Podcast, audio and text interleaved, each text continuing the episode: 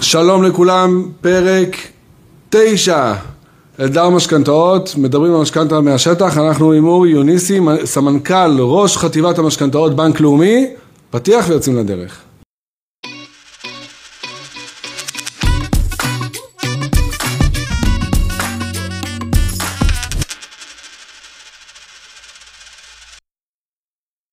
שלום אורי. מה שלומך? צהריים טובים.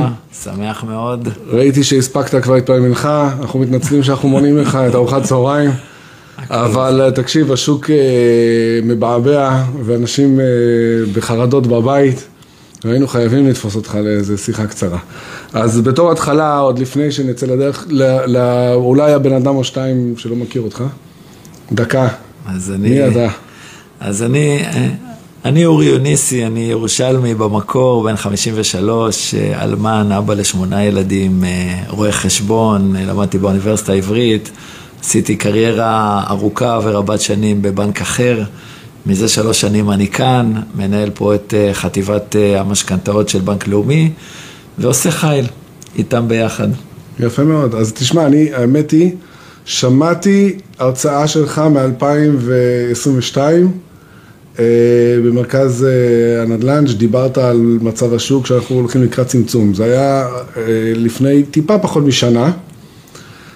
עכשיו אנחנו בעוד שנייה, יולי 2023. האם הצמצום הזה קרה? מה קורה כרגע בשוק להערכתך?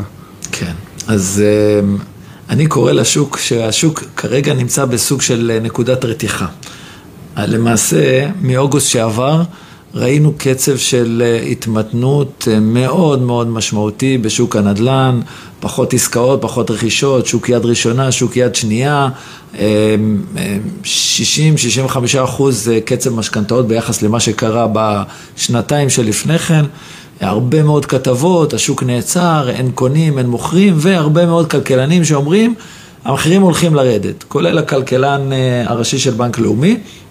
אני כמובן לא, אה, לא סותר ולא נגד, אבל אה, אני אנסה לשתף אתכם בפודקאסט הזה אה, במחשבות שעוברות אצלי. אבל אני אתחיל ברשותכם מהסוף. והסוף אומר, התהפכה המגמה. המגמה התהפכה, אנחנו מתחילים לראות תהליך בחודשים האחרונים של, של הכלה. מה זה אומר? זה כאילו אומר שכל חודש הריבית אה, אה, לא יורדת והאינפלציה אה, נמצאת באזור שהיא נמצאת והמחירים לא יורדים כפי שמישהו אולי הבטיח לנו, אז אותם חסרי דירה, שיש כאלה המונים והם מייצרים עודף ביקוש, אותם חסרי דירה חוזרים לשוק ואומרים, טוב, אין מה לעשות, אנחנו קונים. ולכן אנחנו מזהים את הסיטואציה הזו ואנחנו רואים אותם חוזרים. זה יקרה לאט, במעגלים, אבל אנחנו נראה תהליך של מגמה מאוד מאוד אה, אה, עקבי שילווה אותנו. זה לא יהיה איזשהו פתאום איזשהו אה, ביקוש כזה של אה, בפעם אחת, אותו חודש, פתאום אנחנו נראה את השוק מתחמם, אבל אנשים ממש לא. מתרגלים למציאות החדשה ומתקדמים, אבל אני כן רוצה אה, אה, ומתעקש לדעת מה ההערכות שלך לגבי המחירים? כי באמת יש ספקולנטים לכאן או לכאן. אבל uh, אתה יודע, אני הייתי בהונג קונג לפני כמה שנים, ואין מה לעשות, יש להם עתודות קרקע מינימליות, ובגלל שיש עתודות קרקע מינימליות, ואנשים כבר לא יכולים להרשות לעצמם uh, לקנות דירות, המחירים עלו, אז אנשים לא יכולים להרשות לעצמם, אז את, uh, uh, יש המון דיור ציבורי. עכשיו, דיור ציבורי לא אומר שהבן אדם הוא תפרן. Okay. פשוט כולם בדיור ציבורי. אוקיי. Okay. השאלה היא אם אנחנו במדינת ישראל הולכים לכיוון הזה. אז אנחנו במדינת ישראל אה, לא הולכים לכיוון הזה, אם אנחנו מנתחים היום את אה, שוק השכירות ושוק הדיור הציבורי ב- ב- בתוכו, אנחנו רואים שבעצם אחוז אחד מנוהל על ידי אה, הממשלה או מי מטעמה, מתוך שוק השכירות, שוק השכירות במדינת ישראל הוא בעצם מנוהל על ידי, על ידי הציבור. בניגוד למדינות מפותחות בעולם, ששם 60% אחוז משוק השכירות מנוהל על ידי הממשלה או מי מטעמה. אבל שאלת לפני כן לגבי כיוון המחירים. כן. לאן זה הולך? אז אנחנו נמצאים עם עודף ביקוש של 100 אלף יחידות דיור. ברגע שיש עודף ביקוש, אני לא מכיר uh, תהליך של, uh, שיש לחץ של ביקושים, ומצד שני המחירים uh, יורדים. מצד שני, אנחנו יודעים שהריבית עלתה, עלתה בצורה ניכרת. אז מה כבר קרה? המשקיעים ירדו מהשוק. המשקיעים היו נתח של למעלה מ-20% משוק, משוק הנדל"ן. והיום הם ירדו מהשוק, הם הלכו לקבל תשואות של 4-5% בבנקים, תשואות חסרות סיכון, והיום הנתח שלהם הוא יותר מתקרב ל-5% מאשר שהיה לפני כן, שהוא היה גבוה, היה גבוה מ-20%. אז הם אפשרו לשוק להתאוורר. ואם השוק היום, אה, השוק היום חווה פחות לחצים מצד משקיעים, וזה מה שגורם להתמתנות במחירי הדיור, כרגע. מה יקרה בעתיד? אז יש פה בעצם כוחות מנוגדים. הריבית הגבוהה גורמת ליזמים שכבר נכנסו לתהליכים, לפרויקטים, לחשוב על התהליך של הפחתות מחיר, כי הם בעצם אה, נמצאים היום, הם סופגים היום עלויות מימון אה, גבוהות. הם הורידו, הריבית הגבוהה הורידה את המשקיעים, והריבית הגבוהה גורמת לנטל גדול יותר על אותם אלה שבאים היום לקבל אה, אישור למשכנתה. מצד שני, עודף הביקוש תומך בהמשך עליית מחירים.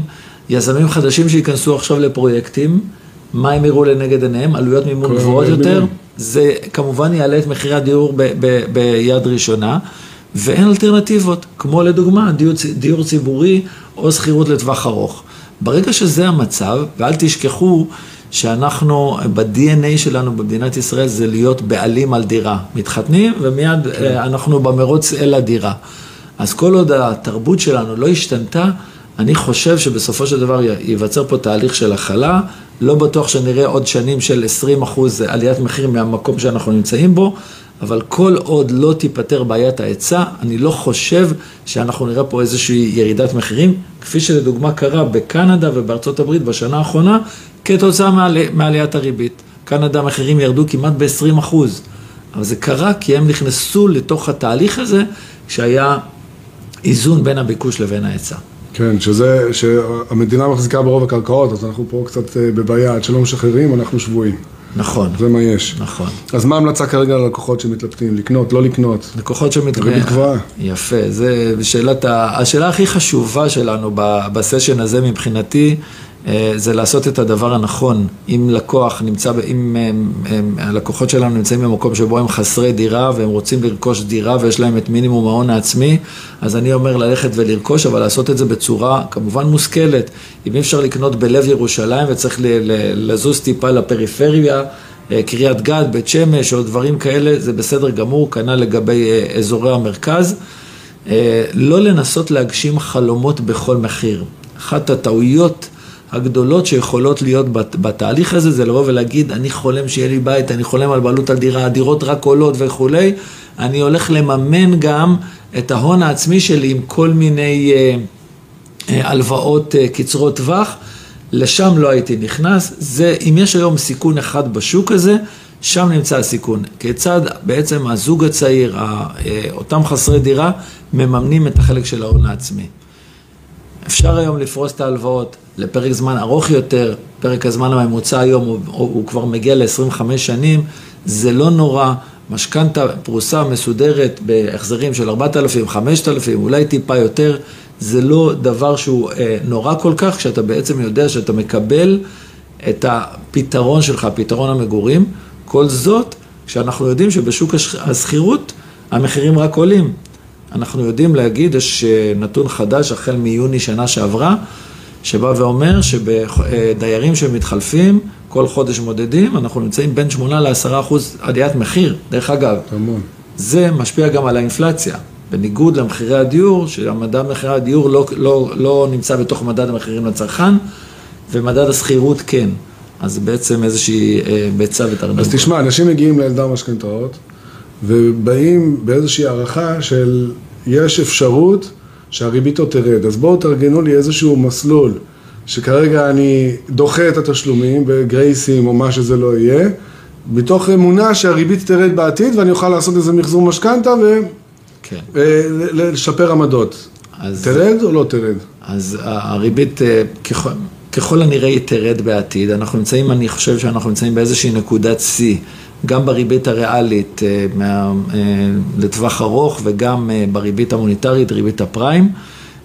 אולי תהיה עוד איזושהי פעימה, אבל סך הכל ראינו את הנתון האחרון של האינפלציה שעומד רק על 0.2, לכן אנחנו יכולים לבוא ולהרגיש שלאט לאט זה אמור להתחיל ולהתמתן. האם זה ירד לקצב של, לריבית פריים של 1.6? התשובה היא כנראה לא, לא בטווח הקצר וכנראה גם לא בטווח הבינוני. כדי שזה יקרה צריכים להתרחש הרבה מאוד אה, תהליכי מקרו כלל עולמיים. צריכים לקחת בחשבון שהמקור לכל התהליך הזה של עליית ריבית אה, טמון במלחמה שפרצה לפני שנה וחצי. אז זה לא הממשלה החדשה. זה לא הממשלה החדשה, זה ב-22 לפברואר 2022 פרצה המלחמה, כתוצאה מכך תהליך אינפלציוני, ואז בעצם הנגידים בעולם נגררו להעלאות ריבית, כתוצאה מכך הריבית אה, לטווח ארוך גם היא עלתה. אז מה בנק לאומי יכולים להציע למישהו שנתקע? דיברנו עד עכשיו על אנשים שקונים דירות חדשות, מה עם מי שכבר יש לו משכנתה? אז אני, אני חייב לבוא, רגע לפני שאני עונה, אענה לשאלה הזאת, אני, אה, חשוב לי לשתף אתכם ולומר שאני כל הזמן בודק את, את עולם הסיכונים, האם בעצם תחום המשכנתאות, אה, שוק הדיור הפך להיות מסוכן יותר? חברים, התשובה היא לא. בזכות הרגולציה הקשיחה של בנק ישראל לפני כעשר שנים, ובזכות העובדה שבעצם הלקוח, אה, אה, הדבר האחרון שהוא יעשה זה לא לשלם על משכנתה, זאת אומרת הוא כרגע סופג אלף, אלף חמש מאות שקל בהוצאה החודשית שלו, אבל הוא כנראה מעדיף בשלב הראשון לוותר על הוצאות אחרות מאשר על לשלם משכנתה ולכן אנחנו לא רואים פיגורים, אנחנו לא רואים אי כיבודים בקצב שהוא היה, שהוא שונה בכלל ממה שהיה לנו עד לפני שנה. הנתונים נראים מאוד מאוד טובים. בנק לאומי יוצא לקראת לקוחותיו במסעות לקוח, בפרסומים, בטלפונים, בכניסת אה, שיחות אלינו, בכל דרך אפשרית, ומציע מגוון של כלים. זה מתחיל מהסכמה להקפאה מלאה עד 24 חודשים, הקפאה חלקית, הקפאה רק של מסלול הפריים, באיזה תנאים מקפיאים? אותם תנאים. לא, אבל מה זאת אומרת? באיזה מצב? שבן אדם כבר, כבר התחיל לפגר בתשלומים, או שהוא צריך לבוא להודיע מראש ולבקש? כל מקרה נבחן לגופו, אנחנו יוזמים, ובדרך כלל כשאנחנו יוזמים, אז מדובר כמובן בלקוח, בכלל לקוחות שמרביתם לא נמצאים בפיגור. אנחנו בעצם יוזמים מול כלל האוכלוסייה, כלל, כלל לוקחי המשכנתאות שלנו, שזה מאות אלפי לקוחות, ואנחנו אומרים לכם, להם, קשה לכם? בבקשה. עכשיו, מה שמעניין זה שבניגוד לקורונה, ששם פתאום ראינו גל של אנשים שחשבו שהנה מחר בבוקר כבר לא תהיה להם עבודה והם באו להקפיא. היום אנחנו נמצאים במקום שבו אנחנו יוצאים ומשווקים ו... ו יוצאים מגדרנו כדי להציע את, את, את, את ההצעות שלנו, ואנחנו לא רואים היענות אה, אה, משמעותית אה, בקרב הציבור.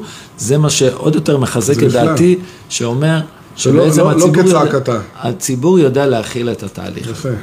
אז לסיכום, טיפ אחרון, איך בן אדם צריך לגשת לבנק, האם אתה ממליץ לו לפנות לבד, לעבוד עם יועץ משכנתאות, איך הדבר הנכון? כי אני יודע שהשתנה מאוד המערכת יחסים של הבנקים עם יועצי משכנתאות. נכון. אנחנו אה, אה, יודעים היום לבוא ולומר שלמעלה מ-50% מהעסקאות היום במדינת ישראל מתבצעות באמצעות יועץ משכנתאות.